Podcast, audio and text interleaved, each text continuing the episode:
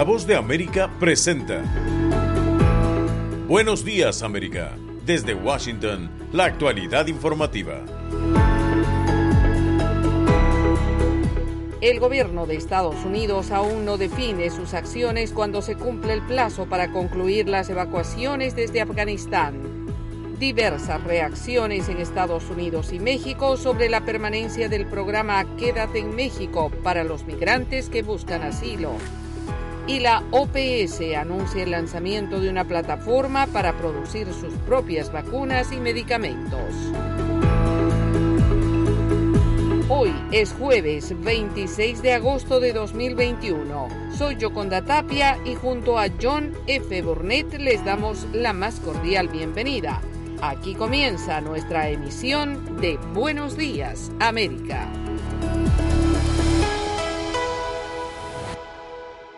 El gobierno del presidente Joe Biden continúa enviando mensajes confusos sobre la fecha límite del 31 de agosto para concluir las labores de evacuación desde Afganistán, informa Judith Martín.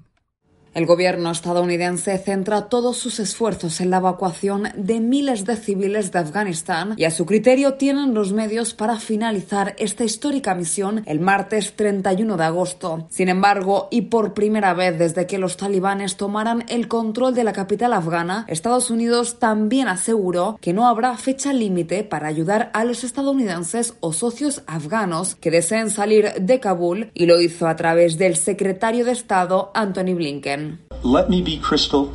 Déjenme ser muy claro sobre esto. No hay fecha límite para nuestro trabajo para ayudar a los ciudadanos estadounidenses restantes que decidan que quieren irse a hacerlo, junto con los muchos afganos que nos han apoyado durante estos muchos años y que quieren irse y no han podido hacerlo. Ese esfuerzo continuará todos los días después del 31 de agosto. Blinken recordó que los talibanes han asumido compromisos públicos y privados para proporcionar y permitir un paso seguro en el futuro futuro para estadounidenses, nacionales de terceros países y afganos en riesgo. Y al mismo tiempo reiteró que Estados Unidos, sus aliados y más de la mitad de los países del mundo, 114 en total, emitieron una declaración en la que dejaron en claro a los talibanes que tienen la responsabilidad de cumplir con ese compromiso y proporcionar un paso seguro a cualquiera que desee salir del país, aun y cuando la evacuación estadounidense haya finalizado. Judith Martín Rodríguez, Mientras tanto, el gobierno de México acogió a las niñas afganas que forman parte del equipo de robótica que participaron en un evento en Estados Unidos y que ahora piden ayuda para unirse a sus otras compañeras y a sus familias.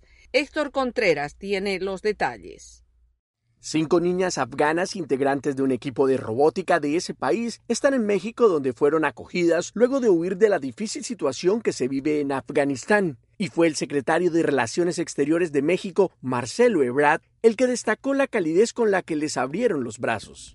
Nosotros pues podemos estar muy distantes de lo que ocurre en Afganistán, pero la causa humana, la protección de los valores y las causas que nos identifican a las y a los mexicanos hoy, pues han hecho que nos comprometamos para que ellas estén en México. Ellas además son portadoras, como lo dijeron ahora, de un sueño y de una realidad que han construido con muchas dificultades, que es demostrar que podemos tener un mundo igualitario, fraterno, de igualdad entre los géneros. Entonces nos pareció muy importante abrirles nuestra casa, el grupo emprendió su viaje de evacuación hace cuatro días y su primera parada fue en Doha, capital de Qatar, allí donde aún varios afganos esperan su destino final y Nahid Rihimi, una de las integrantes del equipo de robótica, explicó lo ocurrido.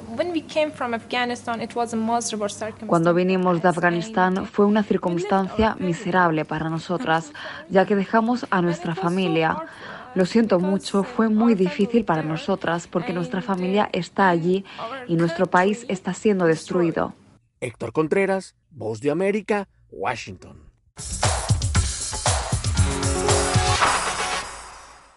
La decisión de la Corte Suprema de Justicia de Estados Unidos de mantener el programa Quédate en México para migrantes solicitantes de asilo en la frontera sur del país, pese a la petición del gobierno del presidente Joe Biden, genera reacciones. Arnaldo Rojas tiene los detalles.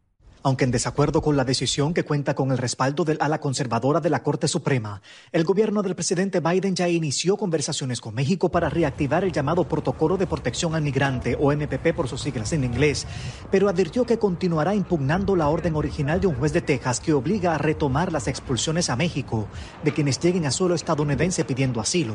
México tendría que rehusarse a ser parte de un programa que viola la ley internacional. Yo creo que tiene la capacidad, la soberanía de decirlo. Durante el gobierno Trump, México accedió a recibir a los migrantes en su territorio ante amenazas de la Casa Blanca de imponer altos aranceles a productos de exportación.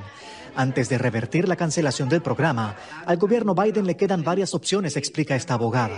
Las tres cortes dicen que lo hizo en forma equivocada, en forma errada, que tenía que seguir ciertos protocolos. Así es que podría la administración dar una nueva, una nueva orden que llene los requisitos que piden las cortes. Los gobiernos de Texas y Missouri demandan la reactivación de la antigua política de la era Trump, argumentando que su cancelación fue arbitraria, caprichosa y que promovió un alza récord en inmigración irregular. Esto detiene el eludir las leyes de inmigración por parte de Biden y reducirá el número récord de migrantes que ingresan ilegalmente.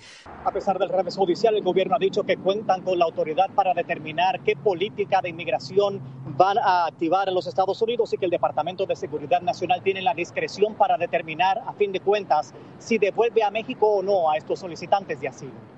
En tanto, el gobierno de México evalúa la situación planteada por los migrantes en su territorio luego de la decisión de la Corte Suprema de Justicia de Estados Unidos sobre el programa Quédate en México. Sara Pablo tiene este informe.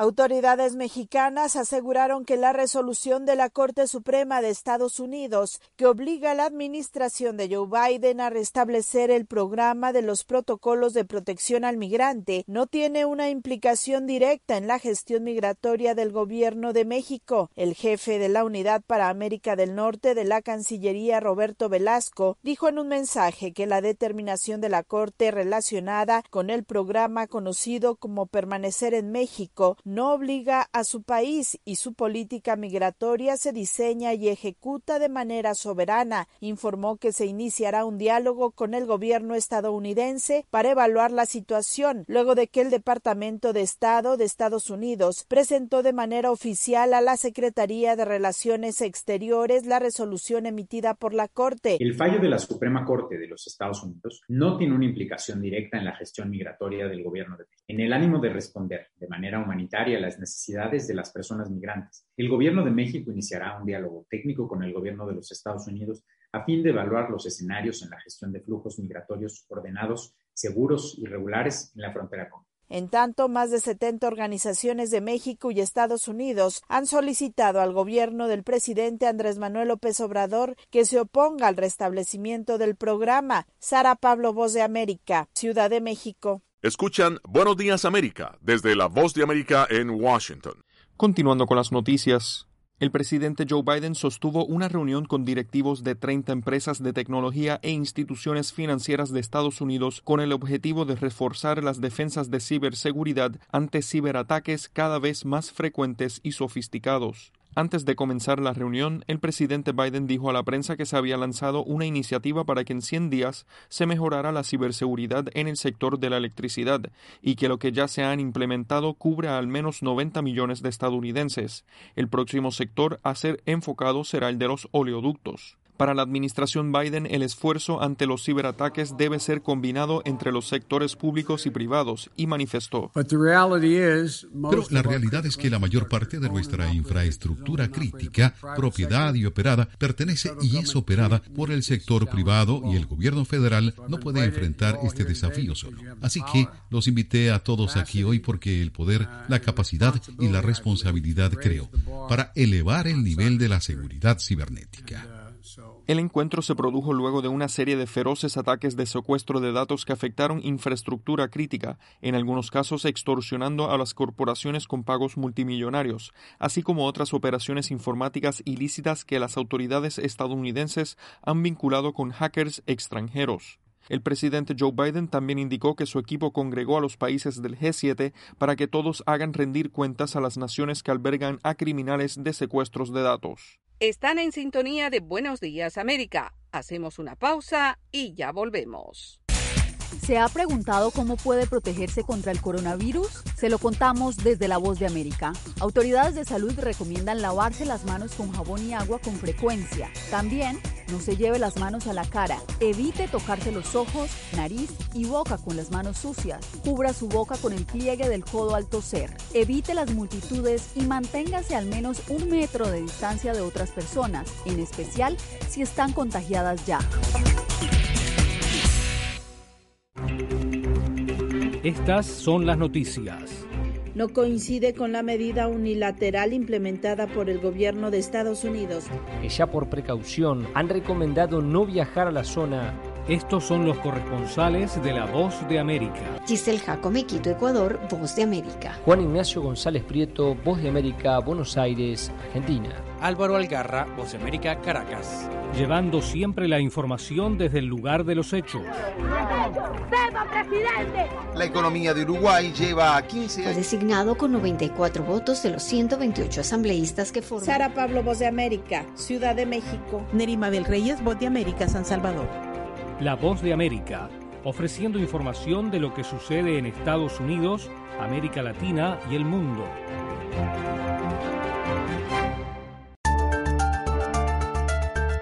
Los que al fin de cuentas acabarían beneficiando de esto serían las, las, compañías petroleras. Conversando con la BOA. El gobierno chino tiene capital para invertir.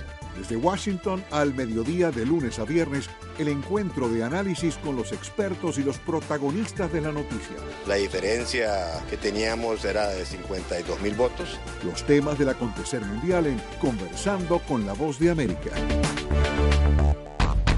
Seguimos informando.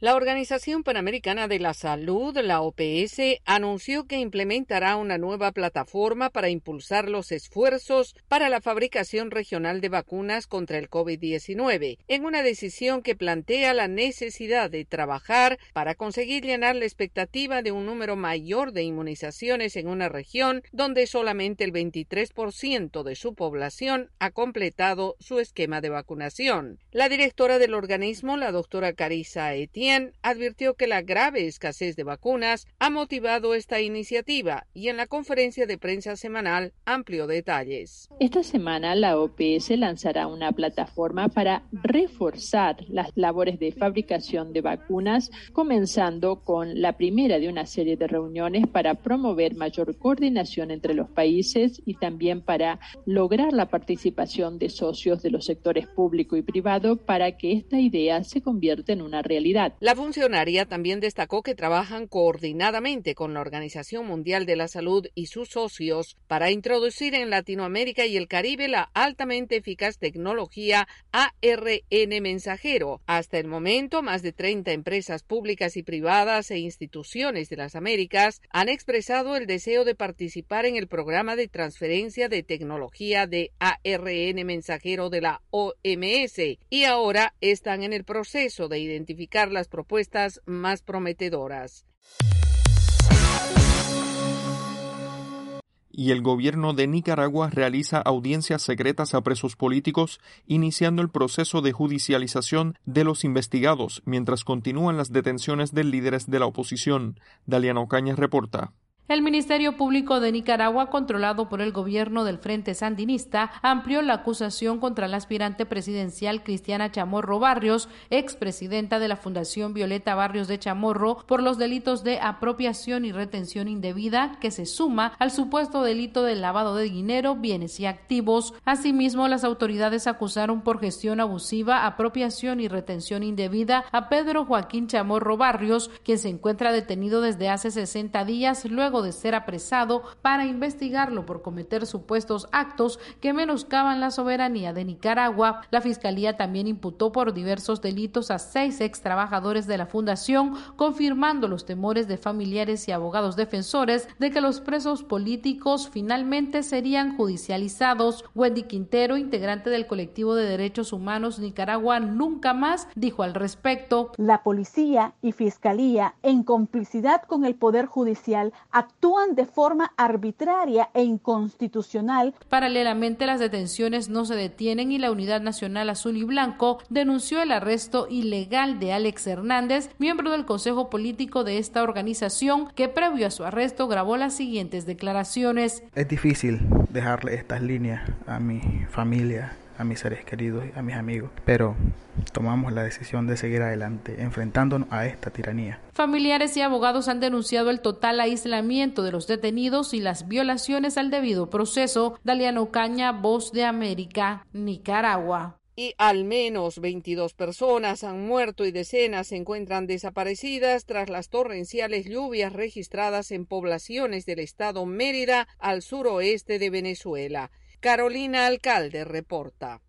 Las intensas lluvias registradas durante la última semana han causado estragos en al menos 11 estados de Venezuela, pero especialmente en poblaciones ubicadas en el estado Mérida, a unos 800 kilómetros al suroeste de Caracas, donde ocurrieron inundaciones, deslaves de tierra y ocasionaron la destrucción de enseres, cosechas y viviendas. De acuerdo a las autoridades venezolanas, más de 54.000 personas han resultado afectadas y al menos 8.000 viviendas quedaron destruidas. El presidente Nicolás Maduro decretó estado de emergencia en el estado Mérida, mientras que el ministro de Interior, Remigio Ceballos, anunció el despliegue de cuerpos de seguridad ante las precipitaciones en el país. Y continuaremos enviando insumos, alimentos y ayuda en general para garantizar el bienestar de todo el pueblo venezolano. En tanto, Ramón Guevara, gobernador opositor de Mérida, aseguró que ni las alcaldías ni la gobernación se encuentran en condiciones presupuestarias para atender la emergencia, por lo que insistió en la necesidad de que el gobierno nacional se encargue de presentar alternativas para dar respuesta a las comunidades. Además, informó que se han establecido centros de acopio para recibir donaciones para apoyar a los afectados. También se encuentran interrumpidos el fluido eléctrico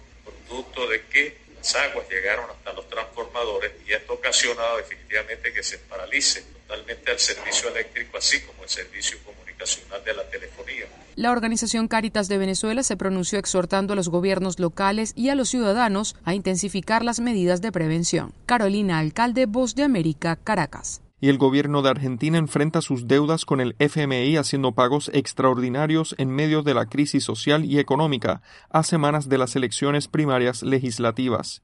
El informe con Juan Ignacio González Prieto desde Buenos Aires. Los 4.355 millones de dólares que Argentina recibió por derechos especiales de giro del Fondo Monetario Internacional como parte del dinero que el organismo envió a sus miembros para amortiguar las consecuencias sufridas por la pandemia del COVID-19 el gobierno confirmó que los usará para pagarle al fondo. Esto nos permite afrontar la continuidad de las negociaciones para reprogramar los vencimientos de un préstamo por 44 mil millones de dólares contraídos durante la administración del presidente Mauricio Macri, dijo indignado el ministro de Economía Martín Guzmán. Que lo que hacen es generarnos una carga de deuda insostenible que tenemos que resolver justamente para poder contar con las capacidades que se requieren para las políticas públicas para el desarrollo. Mientras, en las calles de las grandes ciudades, sobre todo en Buenos Aires, las movilizaciones constantes de agrupaciones populares de pobres, de sindicatos alternativos y de partidos políticos de izquierda reflejan la grave crisis social y económica que padece el país, señalan los encargados de los comedores comunitarios.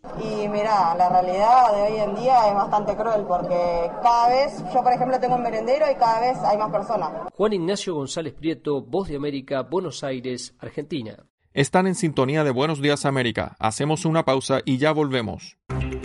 Estas son las noticias. A tempranas horas de la mañana, acompañado por sus aliados políticos, el presidente... No coincide con la medida unilateral implementada por el gobierno de Estados Unidos. Que ya por precaución han recomendado no viajar a la zona estos son los corresponsales de la Voz de América. Álvaro Algarra, Voz de América, Caracas. Giselle Jacome, Quito, Ecuador, Voz de América. Juan Ignacio González Prieto, Voz de América, Buenos Aires, Argentina. Llevando siempre la información desde el lugar de los hechos. La economía de Uruguay lleva 15 años de crecimiento ininterrumpido. Fue designado con 94 votos de los 128 asambleístas que forman. Sara Pablo, Voz de América, Ciudad de México. Nerima del Reyes, Voz de América, San Salvador. La Voz de América ofreciendo información de lo que sucede en Estados Unidos, América Latina y el mundo.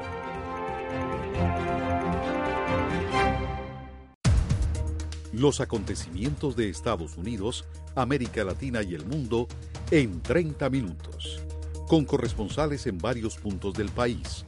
El Mundo al Día se emite desde nuestros estudios en Washington a través de nuestras afiliadas en la región latinoamericana, con la información balanceada de lo que sucede en Estados Unidos y el mundo. Los espero de lunes a viernes a través de La Voz de América.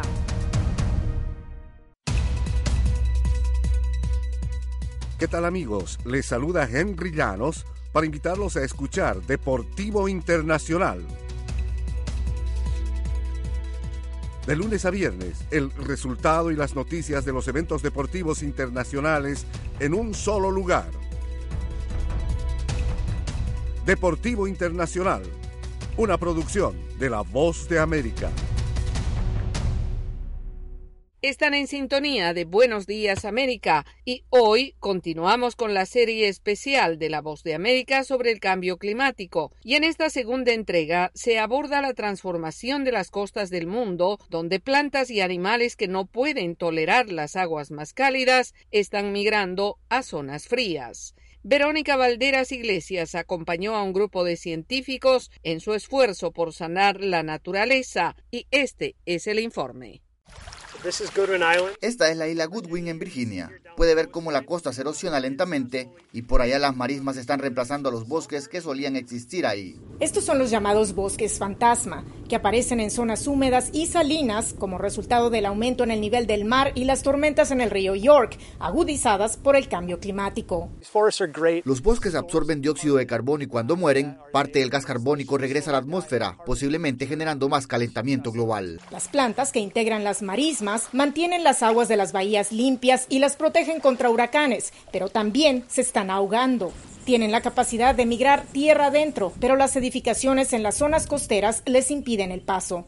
La científica Deborah Steinberg recolecta muestras de pequeños animales y plantas que también ayudan a reducir el dióxido de carbono de la atmósfera, pero que están migrando por el calentamiento global. El plancton tropical y subtropical está expandiendo su territorio lejos del Ecuador. Son más pequeños y no tan eficientes para transportar el gas carbónico. En su esfuerzo por mitigar el impacto del cambio climático, científicos como Christopher Patrick recolectan semillas de pastos acuáticos que utilizarán en un proyecto de restauración del hábitat en el otoño. Los peces jóvenes crecen más rápido, son más abundantes y sobreviven mejor sobre pastos acuáticos. Si el proyecto tiene éxito, serviría de modelo para comunidades costeras alrededor del mundo. Verónica Valderas Iglesias, Voz de América, Gloucester Point, Virginia. Momento deportivo en La Voz de América. Les informa Henry Llanos. Las estrellas de fútbol de la Major League Soccer ganaron el premio gordo en el juego de estrellas, el MLS All-Star Game. El conjunto de figuras conformado por la Major League Soccer derrotó en penales 3-2 a las estrellas de México. El partido inició de forma accidentada por culpa del grito homofóbico que se hizo presente en las gradas del Bank of California Stadium en Los Ángeles. El delantero del Dallas, Ricardo Pepi, convirtió el penal definitivo y el equipo de la Major League Soccer derrotó 3-2 a la tanda de mexicanos en esta que ha sido una de las eh, victorias más importantes para llevarse el juego de estrellas en su edición 2021. En el tiempo regular, el delantero uruguayo Jonathan Rodríguez puso al frente al equipo de Astros de la Liga Mexicana a los 20 minutos, pero el artillero colombiano Jesús Murillo niveló a los 52 y mandó el encuentro a los penales. En la tanda, el argentino Rubén Zambuesa y Luis Romo convirtieron por el cuadro del sur de la frontera, mientras que Damir Kreilat y Daniel Saloy hicieron lo propio por el conjunto de la Major League Soccer. En el tenis internacional, los espectadores eh, no necesitarán portar mascarillas ni demostrar que se han vacunado contra el coronavirus para asistir a los partidos del abierto de tenis de Estados Unidos que comienza la próxima semana con aforo completo en los graderíos. Las medidas se contrastan con las del año pasado cuando no se permitía siquiera el ingreso de público. La meta no es prevenir todos los casos de COVID, la meta en realidad es asegurarnos de que no haya un brote que sea típico o que nos eh, eh, esté afectando y nos lamentemos, dijo en conferencia de prensa el doctor Brian Heinlein. Henry Llanos, Voz de América, Washington. Están en sintonía de Buenos Días América. Hacemos una pausa y ya volvemos. La voz de América presenta Cada semana, La Voz de América te invita a ser parte de Venezuela 360. Para empoderar las voces que quieren reunir a tu país. Para escribir con ritmos contagiosos. Un nuevo capítulo en tu historia. Con un mismo lenguaje. El de la esperanza. El del futuro. El de la vida. Únete a un equipo de origen hispanoamericano que trabaja para conectarnos con el ADN venezolano. Conéctate con los tuyos. Conéctate con nosotros. Conéctate en WhatsApp digitando más 1-202-549-8691. Y Conviértete en protagonista de una historia que tú mismo ayudarás a construir. Conéctate cuantas veces quieras con Venezuela 360 en buenoticias.com. Y sé parte de nuestro equipo de redacción a través de tu conexión WhatsApp. Recuerda, más 1-202-549-8691. Acompáñenos de lunes a viernes con las noticias del mundo del entretenimiento lo mejor del cine. So, Skrulls are the bad guys. Los estrenos de Hollywood. I've never seen anything like this. Who am I? She's the last of her kind. So I'm 300 years old. A leader, you are. You have the most advanced weapon ever. Lo mejor en música. Las noticias del espectáculo. Lady Gaga declaró al diario The New York Times que el actor Alex Bowen dijo el miércoles que se inscribirá en un curso de lunes a viernes. El mundo del entretenimiento llega a ustedes desde los estudios de La Voz de América en Washington. Después de dos décadas, Elton John vuelve a la cartelera Hot 100, esta vez con el tema Cold Heart con Dua Lipa. La canción también figura en la lista Hot Dance Electronic Songs con fecha agosto 28, 2021 en Cold Elton John canta parte de su éxito de 1990 Sacrifice y Lipa, nacida en Londres, el clásico Rocket Man de 1972. Elton John llegó nueve veces a la primera posición de las 100 calientes desde Crocodile Rock en 1973 hasta Candle in the Wind 1997 Something About the Way You Look Tonight. Fue anunciado el elenco de Chicago que reanuda sus funciones en el Teatro Ambassador de Broadway. En septiembre 14, Ana Villafañez será la próxima Roxy Hart y Bianca Marroquín debutará en el papel de Velma Kelly. Chicago celebra su vigésimo quinto aniversario este año precisamente. Chicago ganó seis premios Tony en 1997 y un Grammy a la mejor grabación de reparto en un musical. Ambientada en la década de 1920, Chicago es la historia de Roxy Hart, una ama de casa y bailarina de un club nocturno que asesina a su amante después de que él amenaza con abandonarla. Nos vamos a 1994 cuando The Four Seasons vuelven a la Hot 100 con un remix de su sencillo número uno de 1975 titulado December 1963 Oh What a Night. La canción volvió a entrar en la lista después de haber pasado 27 semanas en las 100 calientes en 1975-76 y otras 27 semanas en 1994. Las cuatro estaciones fueron incluidos en el Salón de la Fama del Rock and Roll en el año 1990. 90. 1956, Elvis, The Pelvis Presley, llega a la cima de los sencillos más vendidos de la publicación Billboard con Don't Be Cruel. Don't Be Cruel, Hound Dog también encabezaron las listas de sencillos country y la cartelera Rhythm and Blues. Don't Be Cruel, no seas cruel, ocupa el puesto 200 en las 500 mejores canciones de todos los tiempos de la revista Rolling Stone y Hound Dog el puesto 19. La agrupación Boston estrenó su primer LP titulado Boston el 25 de agosto de 1976 con el sello Epic Records. La mayor parte del trabajo discográfico, que incluye la legendaria canción More Than a Feeling, fue grabado en el estudio del líder vocalista del grupo Tom Scholz en su casa en Massachusetts. Scholz posee una maestría del MIT, Instituto de Tecnología de Massachusetts, y pasó varios años tocando en clubes y locales de esa ciudad.